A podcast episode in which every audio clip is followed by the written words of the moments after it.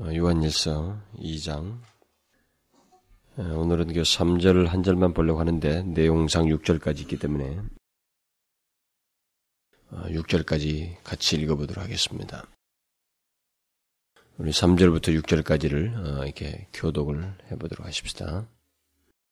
요한일서 2장 3절부터 6절 우리가 그의 계명을 지키면 이로써 우리가 저를 아는 줄로 알 것이요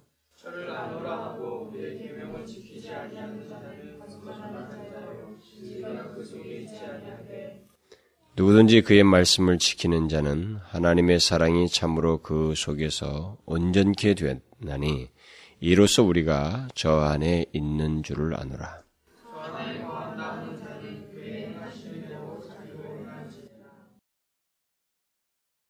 지난 시간에 그 2절까지, 2장 2절까지에서 그 사도 요한이, 어, 이 요한일서에서 그 어떤 인사말도 없이 시작한 그 예수 그리스도 안에 있는 생명의 복음에 대한 그 핵심적인 내용들, 그 다시 말하면 교리들을 어, 지난 시간까지 쭉 살펴보았습니다.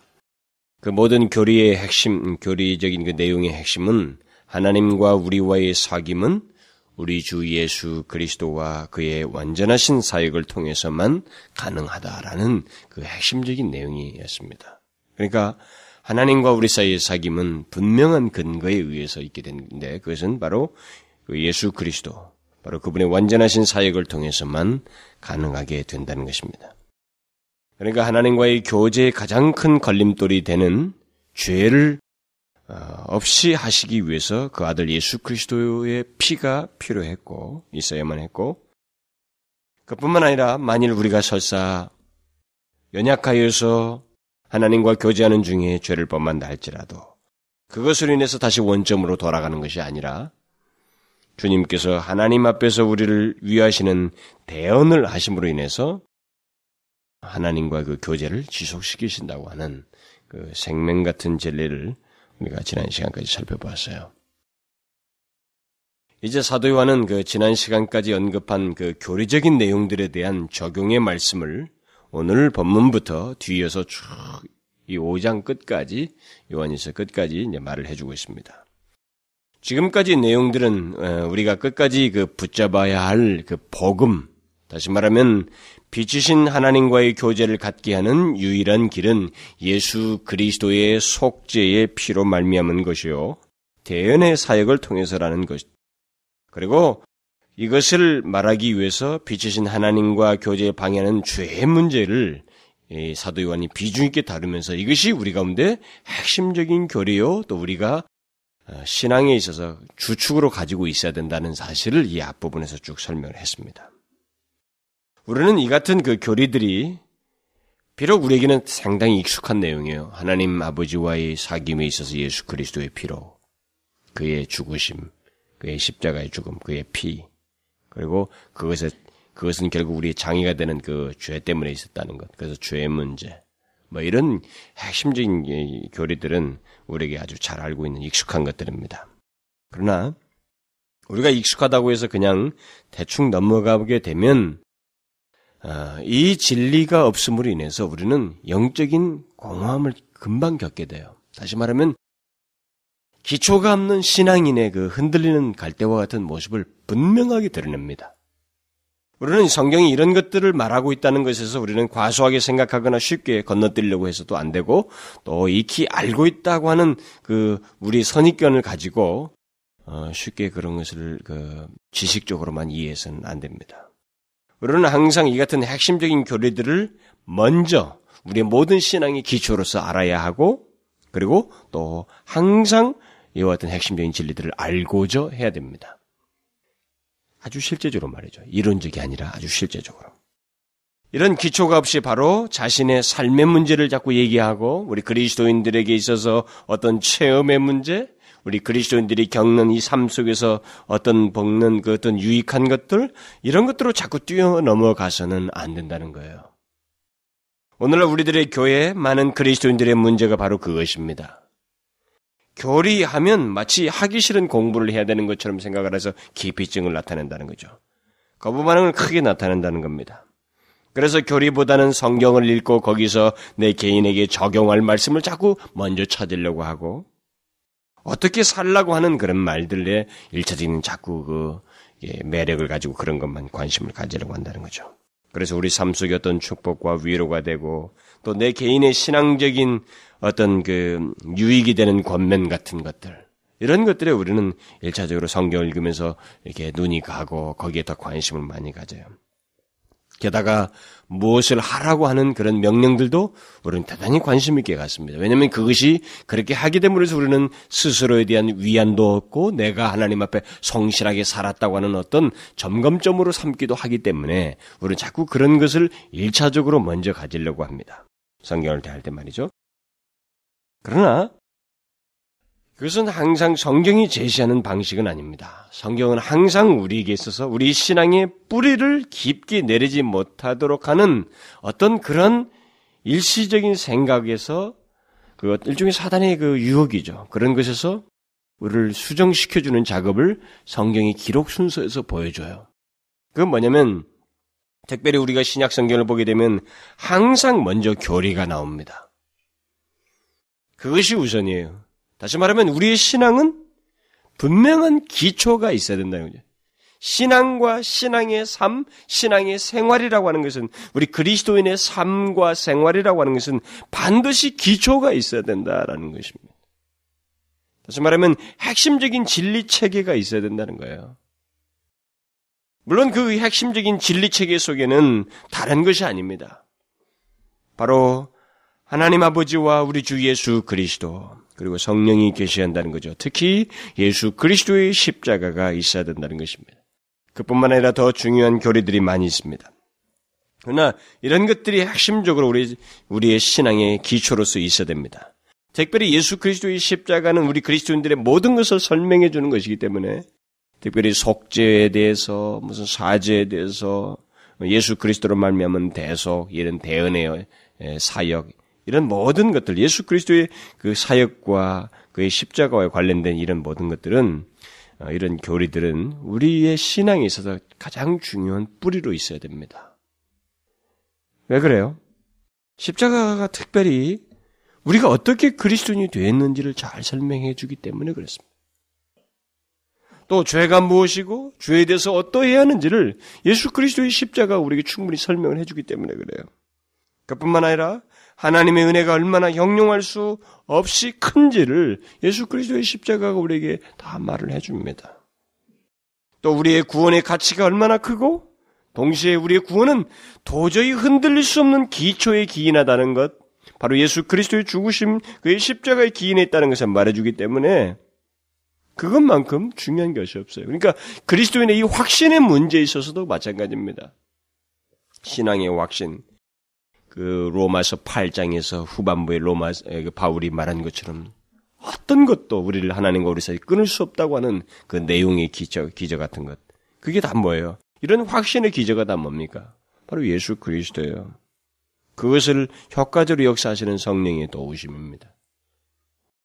만약 우리 중에 누가 이런 교리적인 기초를 알지 못하고 그것이 자기 존재와 자기 신앙의 중심이 되지 않는다면 그가 얘기하는 기독교는 사실상은 거짓이에요.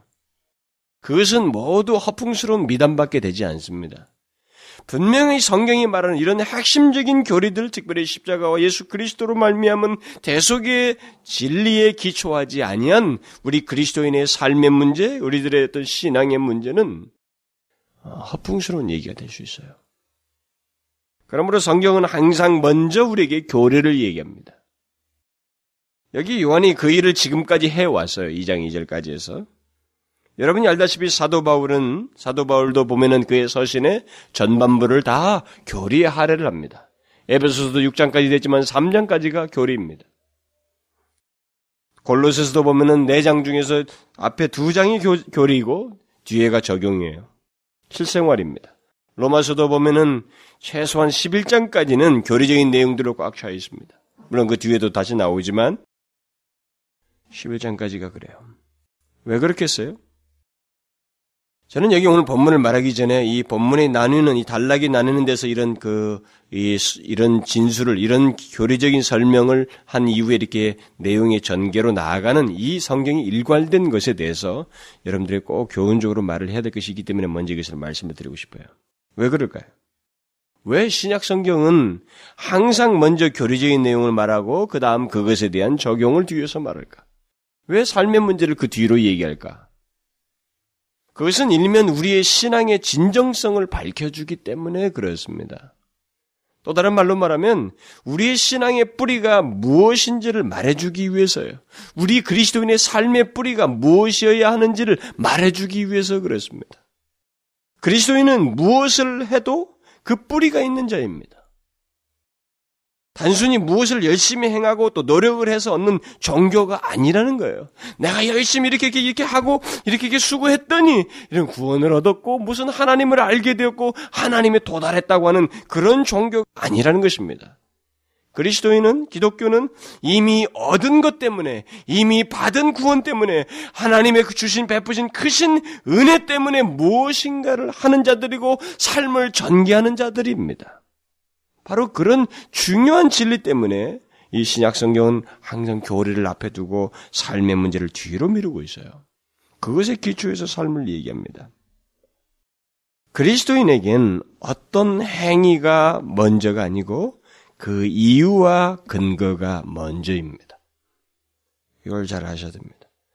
만약 하나님이 우리의 삶과 행실의 동기가 되지 않는다면 또 예수 그리스도가 우리의 모든 헌신과 봉사의 근거가 되지 않는다면 그것은 거짓된 행위예요. 거짓된 헌신입니다. 결과적으로 거짓된 사람이 되는 거예요. 기독교는 억지의 헌신을 말하지 않습니다. 우리 그리스도인의 모든 삶과 모든 행실은 아주 분명한 근거가 있어요. 아주 분명한 근거가 있습니다. 우리가 성경을 그냥 교훈적으로 마치 뭐 저기 뭡니까 불교나 이방 종교들처럼 교훈적으로 좋은 말만 받고 하나님이 우리를 사랑하셨다 나를 구원하신다라고 하는 그런 자기 편리에 대한 지식들만 잔뜩 가지고 예수를 믿고 수동적으로 자기 유익을 믿는 그런 종교가 아닙니다. 그것은 아주 기독교를 잘못 알고 지금 예수를 믿고 있는 거예요, 그 사람들이. 그리스도인의 모든 삶과 행실은 아주 분명한 근거가 있어요. 이유가 있어요. 앞에 그것들을 주로 성경 신약성들이 언급을 하는 거예요. 그게 일종의 교리적인 설명이죠. 그게 근거를 얘기하는 거예요. 뭡니까?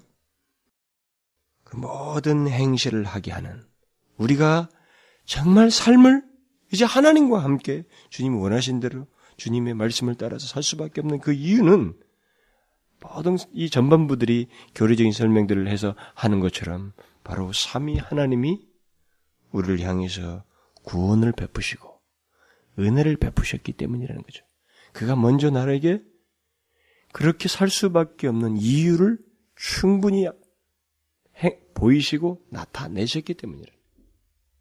그것 때문에 우리가 이제 그리스도인으로서 이런저런 삶을 살고 그가 명하시는 말씀들에 우리가 기기울여서 사는 거예요. 만일 우리가 그런 분명한 이유와 근거를 알지 못하고 예수를 소위 믿고 있다고 한다면, 이런저런 성경이 말하는 명한 것들을 그냥 행하고 있다고 하면은, 그것은 아, 상당히 피곤한 삶을 사는 거예요. 그게 얼마나 피곤하겠어요. 정말 피곤합니다. 예수 믿는 것이 굉장히 피곤해요. 뭐 하나 시켜도 막 억지고, 뭐 무슨 뭐 교회도 뭐 하나님 앞에 뭐 헌금을 하십시오. 뭐 헌신 몸을 드리십시오. 또 뭐 이런 것이 헌자들하는 거 봐요. 헌자들하는 거. 이 사람 피 말린다고요. 응? 그런 것이 없는 사람에게 이 헌자를 집어넣어 가지고 헌금, 헌상, 무슨 헌신 정말 힘들죠. 도저히 안 되는 거예요.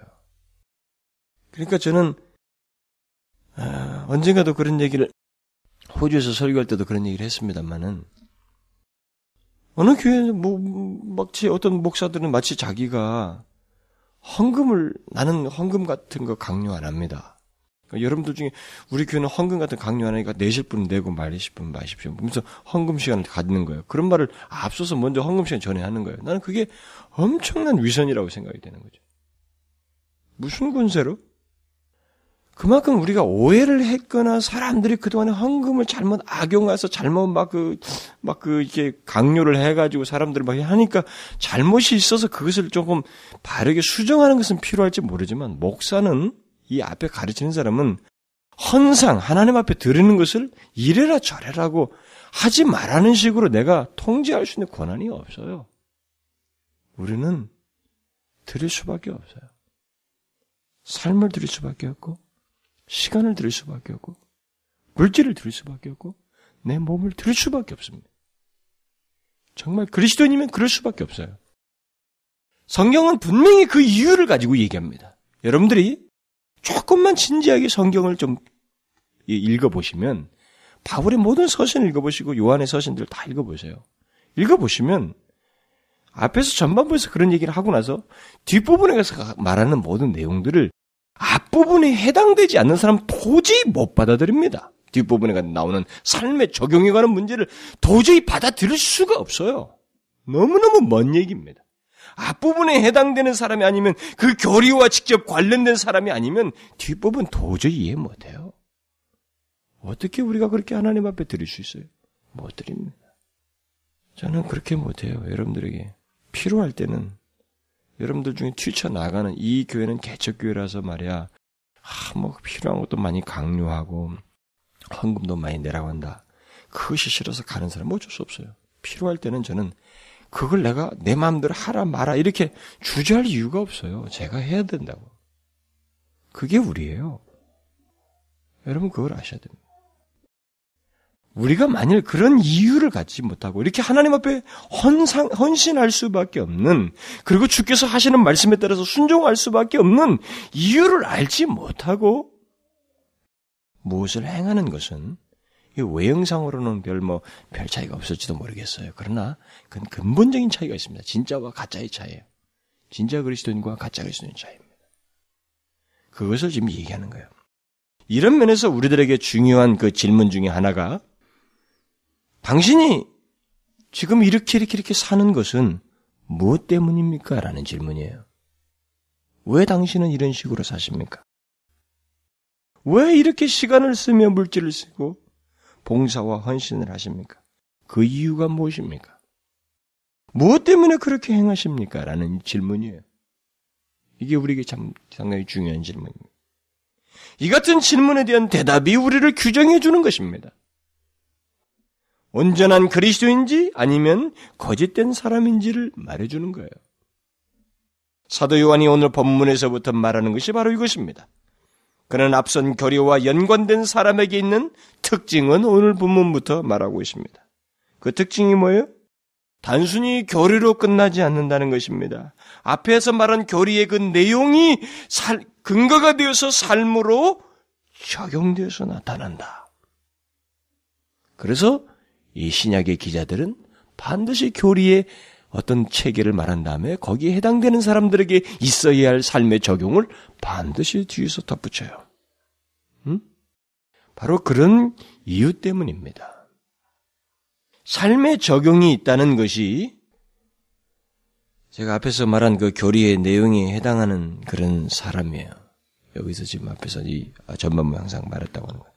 그러니까 하나님과 교제가 있는 자요 예수 그리스도로 말미암아 구속받은 사람이라면 오늘 본문 이하에서 사도 요한은 이제 한 가지 뚜렷한 어, 증거가 있어야 된다는 사실을 그것을 이제 말을 해줍니다. 사도 요한은 여기서 하나님과 교제가 있는 사람, 다른 말로 하면 예수 그리스도로 말미암아 하나님과 사귐 있는 자를 우리가 어떻게 알 수 있는가? 그것에 대해서 답을 오늘 본문부터 제시합니다. 이것을 우리가 가지고 흔히 쓰는 말로 하면은 내가 거듭난 것을 어떻게 알 수 있는가 이런 말로도 바꿀 수 있어요. 음? 또 내가 구원받은 것을 어떻게 알 수 있는가라는 이런 질문로도 표현이 가능하다는 것이죠. 그런데 요한은 그런 그런 직접적인 표현을 쓰지 아니하고 그런 말 대신에 영주제들이 즐겨 쓰는 말인 그 안다라는 말을 써가지고 진실로 하나님을 아는 것이 무엇인지. 그러니까 그 말은 결국 거듭난 것도 해당되고 구원받은 것도 그냥 예? 거듭난 것이 무엇인지 예, 이런 내용도 됩니다.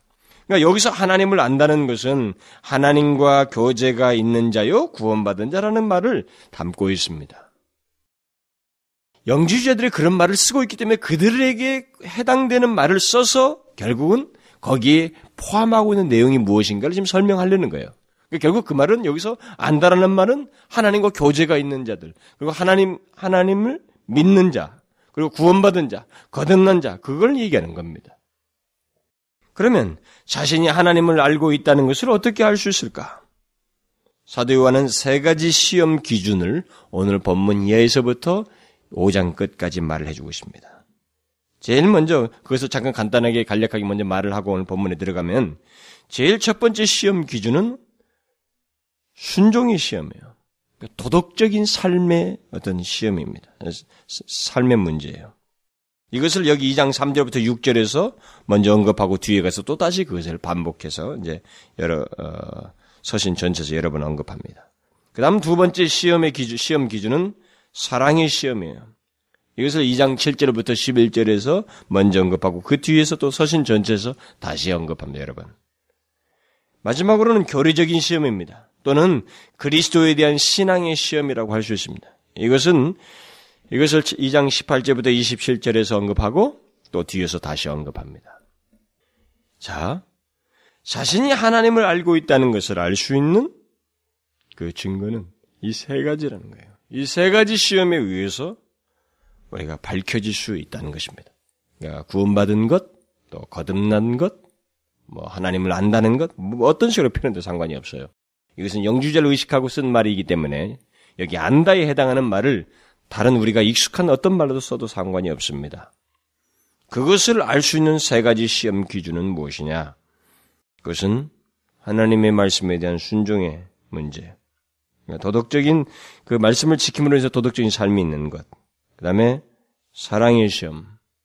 그리고 교리적인 시험인데 예수 그리스도에 대한 신앙의 문제예요.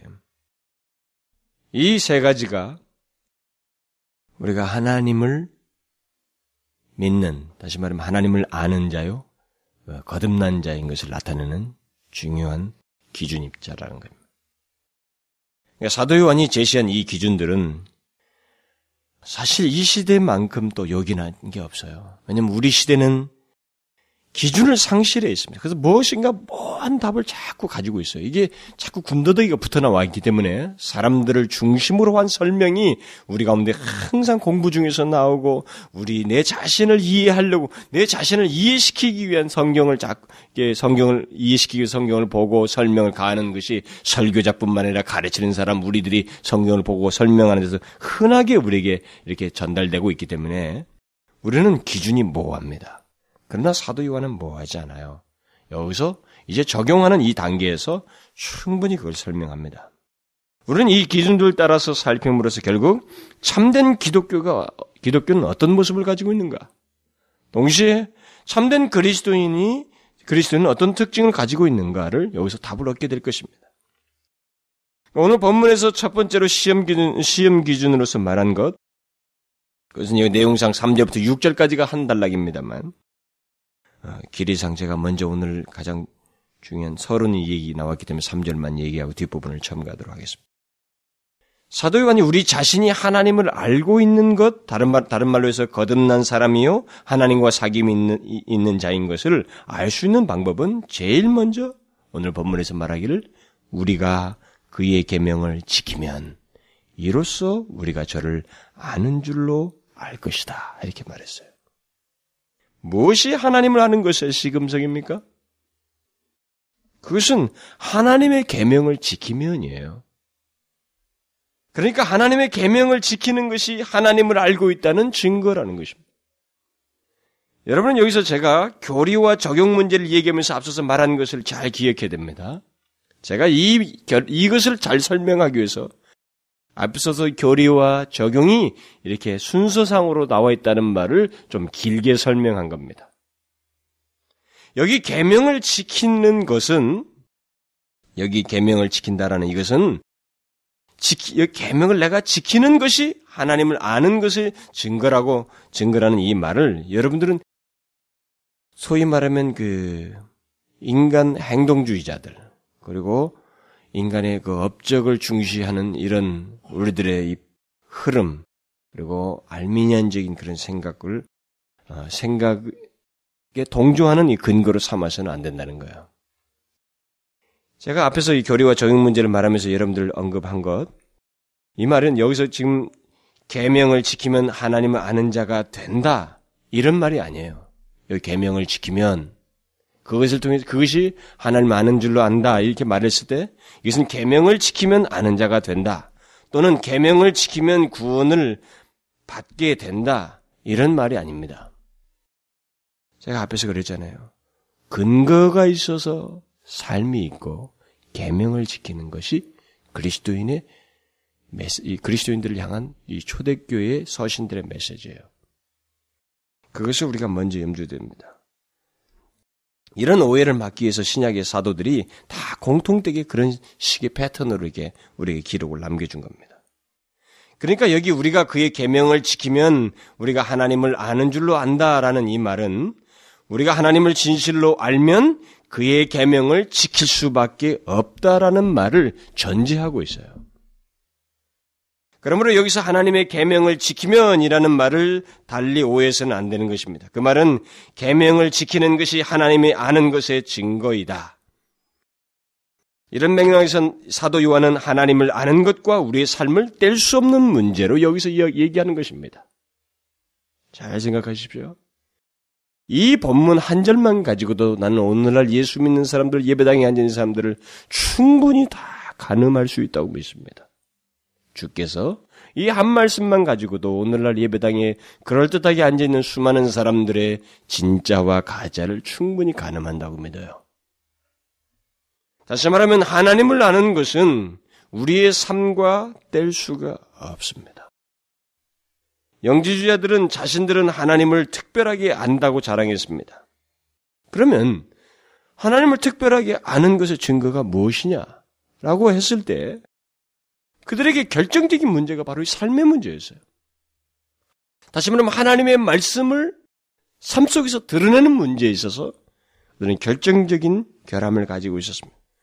그들은 자기들의 논리에 따라서 죄를 정당화했고 하나님의 계명을 지키지 않았습니다.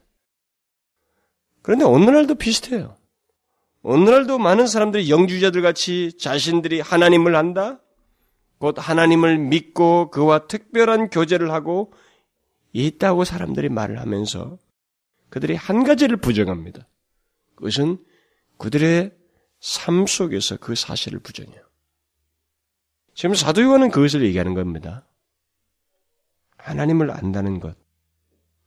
그 말이 포함하는 것은 앞에 교리에서 말한 이런 내용에 해당되는 거예요. 예수 하나님과 사귀 믿고 예수 그리스도 그리스도로 말미암아 죄의 사함을 받아서 하나님의 그 특별한 은혜를 입은 것. 그게 바로 하나님 안다는 것에 다 포함되는 내용이 되겠습니다. 그것은 삶을 반드시 수반한다는 겁니다. 하나님의 원하심에 대한 어떤 내용이 삶 속에 있다는 거예요. 그러니까 하나님을 안다는 것을 나타내는 말로 가장 보편적으로 제시하는 것, 우리들이 보통 가장 보편적으로 제시하는 것이 있어요. 하나님을 안다라고 했을 때 우리는 1차적으로 제일 먼저 여기 사도 요한이 말한 것과 달리 체험을 얘기합니다. 하나님을 안다. 라고 했을 때 우리는 자기들의 체험을 자꾸 얘기하려고 그래요. 결국 그런 사람들이 여러 가지, 여러 가지 체험담과 그 설명 때문에 체험이 있어야 하나님을 안다. 하나님과 교제가 있는 것이다. 라고 하는 통념이 오늘날 우리 교회 안에 그리스도인들 사이에 싹싹 터 있어요. 이 사도 요한이 말하고 있는 아주 기본적이고 우리가 다 알고 있는 내용인데요.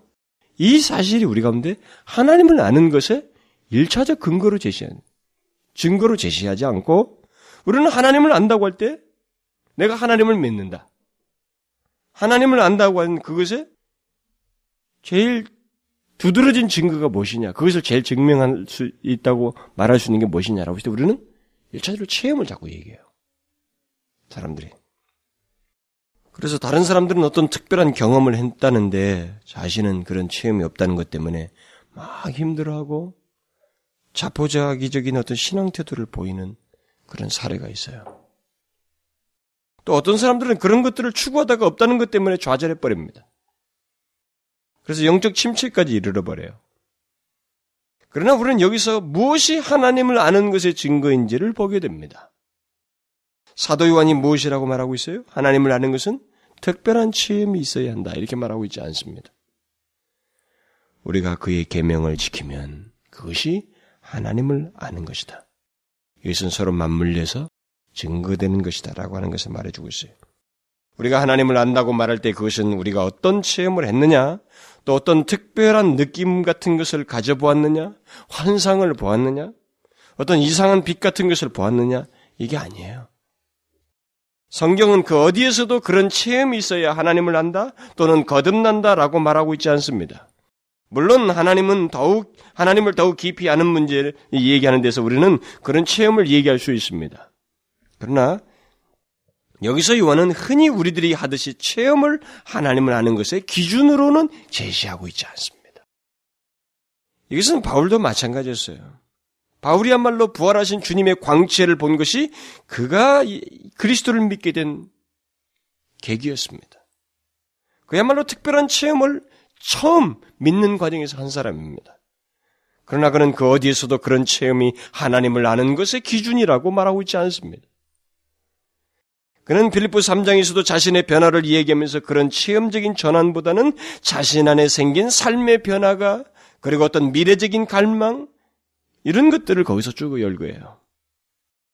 거기서 그는 자신이 경험한 그 극적인 체험을 전혀 말하고 있지 않습니다. 정작 중요한 것은 체험이 아니라 그 변화의 증거라는 것입니다. 그래서 그가 자신에게 생긴 변화로서 제일 먼저 말한 것이 자신의 가치관과 삶이 바뀌게 되었다. 그 얘기를 하는 거예요. 응? 유익하던 것을 해로 여겼다.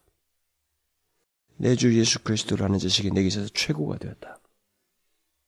그걸 얘기했어요. 자기 안에 삶의 변화가 생긴 거예요. 나는 이게 전부다. 단지 바라고 있다면 더 그를 알고 싶다. 그게 그의 얘기예요. 바로 그런 맥락에서 요한이 오늘 본문에서 말하는 것입니다. 우리가 그의 계명을 지키면 다시 말하면 그런 그런 삶의 변화와 내용이 있으면 이로써 우리가 저를 아는 줄을 알 것이요. 우리가 하나님을 안다고 말할 수 있는 확신은 황홀경의 체험이 아닙니다. 이게 한국 교회에 굉장히 만연돼 있지만 그거 아니에요. 그게 아니라 그의 삶이 어떠하느냐라는 것과 관련돼 있습니다. 제가 앞에서 분명히 오해하지 말라고 그랬어요. 내가 인위적으로 어떻게 하느냐 그게 아닙니다. 이유가 있는 어떤 삶을 사느냐 이것이 하나님을 안다는 것, 안다고 말할 수 있는 확신과 관련돼 있습니다. 오늘 본문은 오늘 본문을 좀 더 풀이 쉽게 풀이해서 이 제임스 보이스가 설명을 한 것을 보면 더 쉽게 우리가 이해를 할 수가 있어요. 당신이 하나님과 인격적으로 접촉해서 당신의 인격이 변화되고 특별히 의로운 생활을 할 수 있게 된다면 당신은 하나님을 아는 것입니다. 사도 요한의 논지가 바로 이런 말이라 이 말입니다. 많은 사람들은 이 부분을 크게 오해하고 있습니다. 자신들이 주님을 확실하게 알고 있다고 말할 수 있는 것은 반드시 어떤 경험이 있어야 된다. 예수 믿는 과정에서. 이게 어떤 예, 그 다소마고 황홀한 체험들을 말이죠. 자기에게 있는 어떤 이상한 체험 같은 거. 이것이 반드시 있어야 하는 것처럼 말합니다. 그래서 자신이 기도했더니 어떤 응답이 있, 었다라는 것. 예, 그런 것, 예? 그런 체험이 있어야 된다. 또 기도 중에 무엇이 보였다든가. 그것이 하나님을 아는 확실한 증거인 것처럼 다른 사람들에게 말하는 일종의 장로의 유전이 오늘날 기독교에 쫙 깔려 있습니다. 바리새인들이 있던 그 율법에 대한 장로 유전 못지않게 오늘날 교회 안에 그러한 경험담들로 인해서 사람들을 질식시키는 이론들이 꽉 차 있어요. 그러나 우리가 기억할 것이 있습니다. 바울이 그는 뜻밖에도 자신의 신비한 체험들에 대해서 말을 하려고 하지 않았어요. 그것은 굉장히 의미가 있습니다. 우리는 기독교가 이제 백몇 년밖에 안 지났습니다. 물론 우리가 2000년에 가까운 어떤 신비적인 체험담들을 책들을 통해서 많이 들어서 그런 어, 영향도 있겠습니다만은 우리는 하나님을 아는 것 또는 하나님과 진실한 사귐이 있는 그리스도인의 증거를 어떤 체험에 크게 두는 그런 사실이 그런 어, 우리의 입담들이 설명들이 교회 안에 많이 되어 있습니다. 모르겠어요. 웨슬리안들이 그걸 더 많이 퍼뜨렸을지도 모르죠. 왜냐면 그들은 그것을 그 뒤로 굉장히 강조했거든요. 처음에. 18세기 이후 말부터 19세기에. 그러나 여러분 그것은 성경이 없는 얘기입니다. 체험은 있어야 돼요. 우리에게 필요하고 중요합니다. 그리스도인의 삶에 있어서는 그 하나님을 알아가는 데서 이 체험은 반드시 수반되기도 됩니다. 사실 이것은 우리에게 있어서 정말 어떤 그러나 제가 얘기지만 이 체험을 자꾸 어떤 신비적인만 생각할 필요는 없어요. 그것은 더 하나님을 깊이 알아가는데 우리의 깨우침을 넓히고 정말 깊은 감격으로 우리를 이끄는 것이 있습니다. 그러나 그것이 있다고 해서 그것이 바로 하나님을 아는 것의 증거는 아니라 이 말이에요. 히브리서에 보셨어요? 성령의 비추임을 받는 경우 있지만 그거 아니라는 거죠. 그게 거듭난 사람이 아니라는 거예요. 저는 성경에 기록된 신비한 영적 체험들을 부인하려는 것이 아닙니다. 저는 하나님께서 우리 가운데 아주 비상한 방식으로 역사하시고 또 어떤 체험을 갖게 하신 걸 아주 잘 알고 있어요. 저도 그런 경험이 있고. 문제는 체험이 바로 하나님을 믿는 것이라고 생각하는 우리들이 만든 등식이에요, 이 등식. 오늘 법문가는 완전히 되는 등식을 더 비중 있게 우리가 가지고 있고 그것을 주장하고 있다는 것입니다. 그건 아니에요. 누구보다도 신비적인 사람으로 알려진 사도 요한이 그것을 강력히 부정하고 있습니다. 하나님을 안다고 말할 수 있는 것은 말할 수 있도록 하는 것은 하나님의 계명을 지키는 것, 우리의 삶의 내용과 관련되어 있다는 것. 일찍이 저는 기도원에서 기도를 많이 했다고 하는 사람들 있잖아요. 그리고 날마다 기도에 열심히 하면서 다른 모든 것을 소홀하면서 기도에 전념하는 사람들, 특히 주부들 가운데서 가정 살림과 생활을 제대로 하지 않으면서 기도만 고집하고 그 이유 때문에 자기들의 주장을 뭐 기도한다는 이유 때문에 자기들의 삶을 대충 정당화하면서 기도에만 열심히 인 사람들 있잖아요. 그런 사람들이 오늘 법문과 대치되는 사람들이에요, 어쩌면은. 그런 사람들이 가진 논지 중에 하나는 하나님을 안다고 하면 최소한 어떤 체험이 있어야 한다는 주장입니다.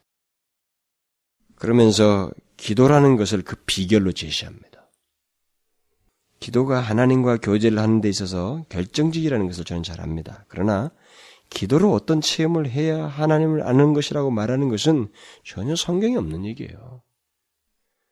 그런 사람들 중에는 오늘 법문을 부인하는 삶을 사는 사람들입니다.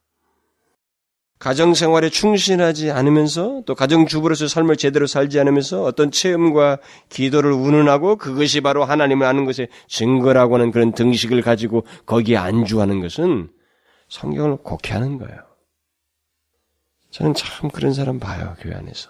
물론 우리 교회는 아직 그런 사람이 없지만 아 정말 대책이 없으면 귀가 막혀 있어요. 자기 나름대로 그런 체험도 있다고 소위 어떤 경험들도 있고 말이죠. 기도에서 얻은 남들이 가보지 못한 그 세계가 있어서 더 확신에 차 있습니다. 그러나 여러분 아무리 많은 체험과 환상을 보며 기도를 많이 해도 그의 삶의 내용 속에 하나님의 계명을 지키는 도덕적인 모습이 없으면 삶이 없으면 순종의 삶, 주의 진리에 대한 온전한 순종의 삶이 없으면 그것은 잘못된 사람이에요.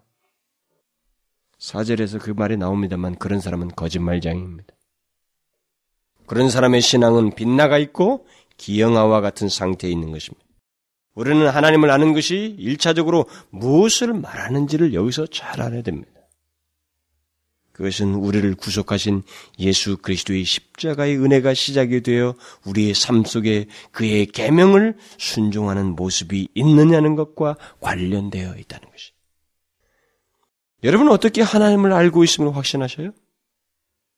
여러분들은 어떻게 하나님을 알고 있다고 생각하십니까?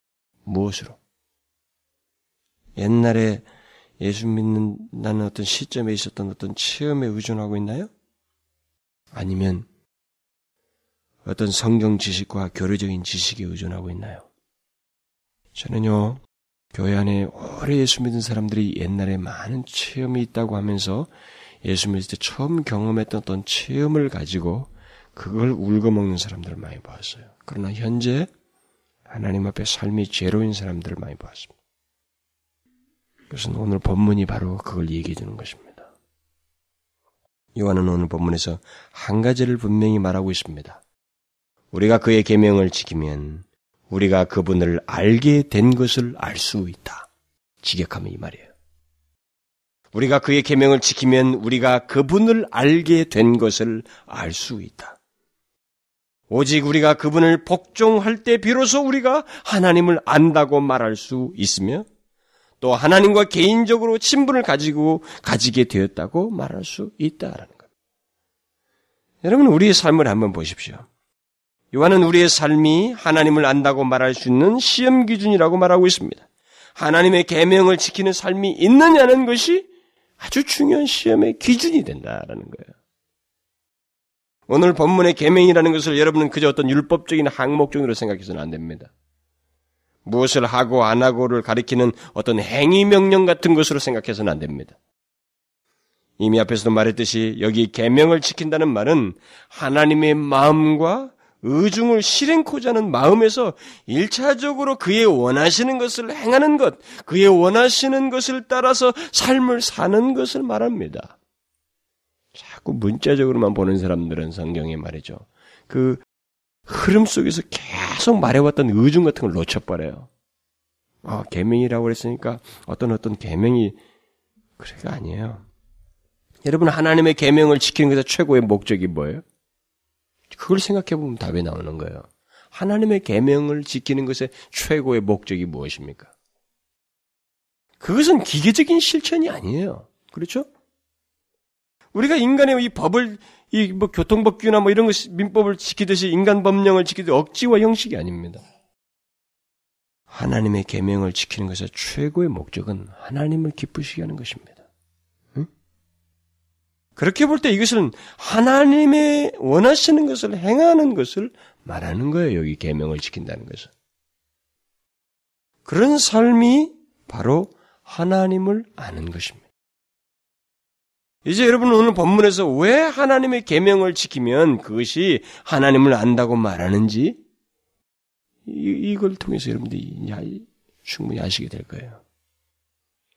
그것은 하나님의 원하신 것을 행하며 사는 것을 말하기 때문에 그렇습니다. 여러분 가만히 생각해 보십시오. 하나님을 알지 않고 누가 하나님의 원하시는 것을 행하고 그것을 실천하는 삶을 살 수 있겠어요? 도저히 불가능합니다. 우리가 하나님께 순종하고 있다면 그것은 우리가 죄악에서 건지움 받은 사람이고 예수 그리스도로 말미암아 죄 사함을 받아서 하나님을 아는 사람인 거예요. 그의 계명을 지키고 다시 말해 그의 원하심을 실천하고자 하는 그런 사람이라면 그것은 그 사람은 벌써 여기서 말한 것처럼 하나님을 아는 사람입니다. 그렇지 않고는 그렇지 않고는 하나님의 계명을 지킬 수가 없어요.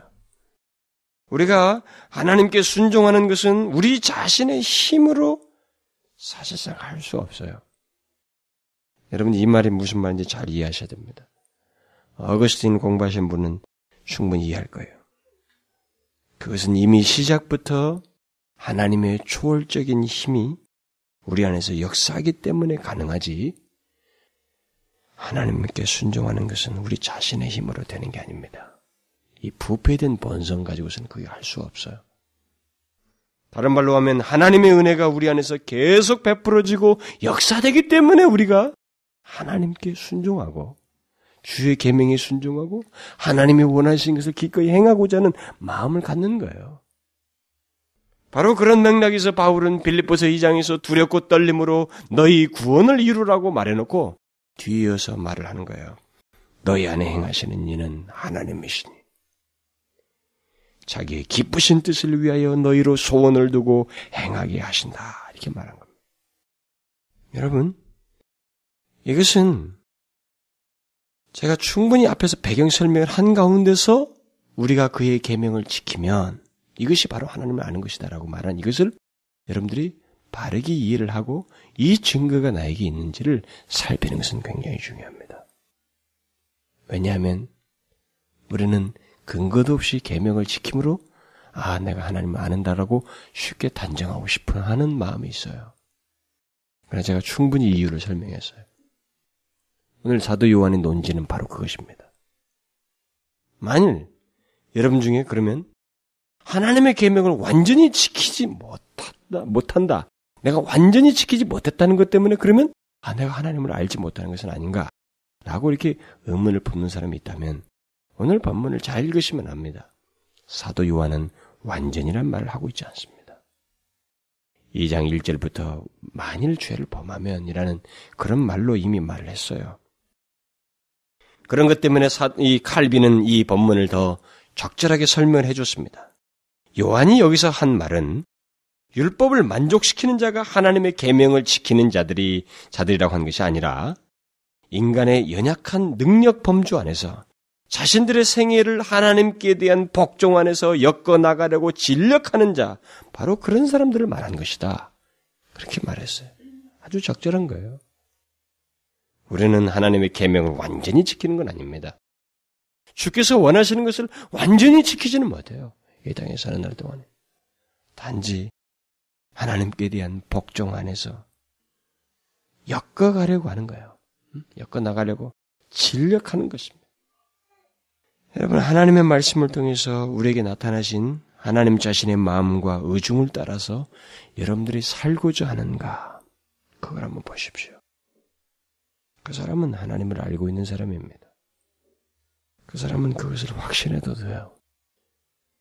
이전에 어떤 체험이 없어도 하나님의 마음을 쫓고 그의 원하심을 따라 살고자 하는 것이 진심이라면 그 진심이 그에게서 내내토록 인생을 다하여 진력하는 모습으로 나타난다면 그 사람은 하나님을 아는 사람입니다.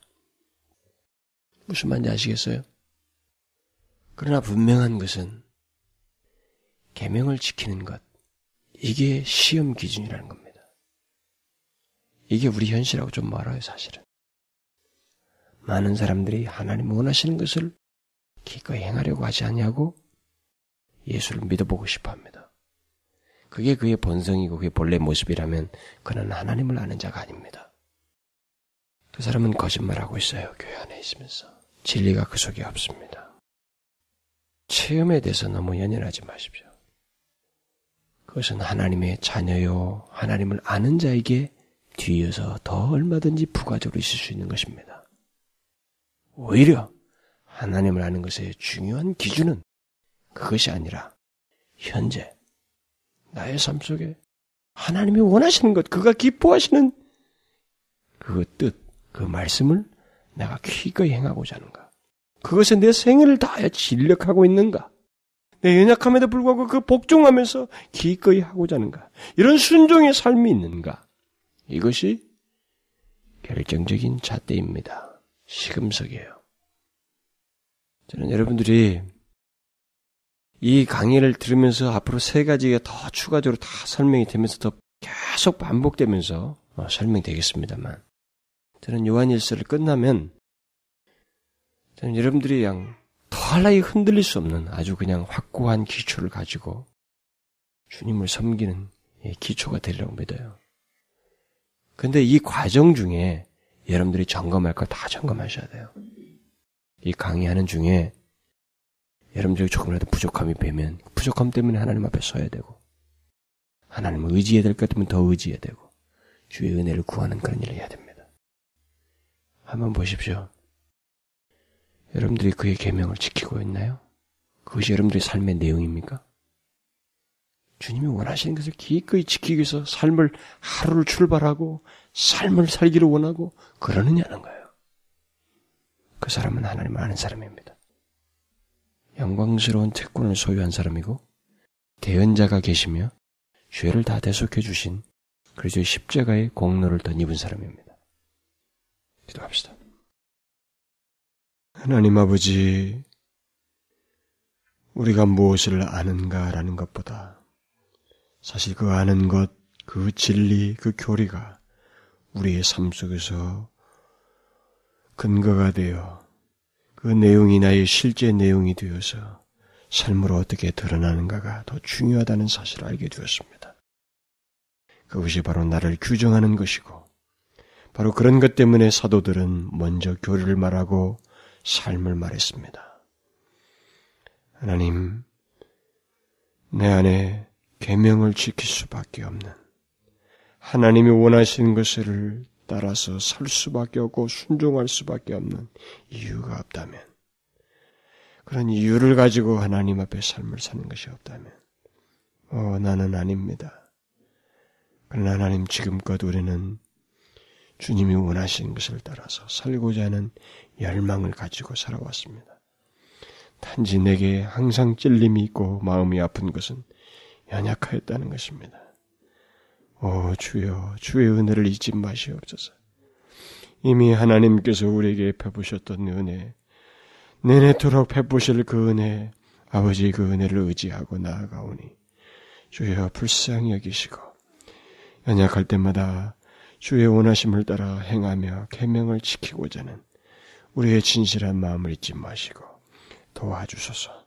더욱 주님을 기쁘시게 하는 삶을 살 수 있도록 우리를 도우시고 인도하여 주옵소서. 예수 그리스도의 이름으로 기도하옵나이다. 아멘.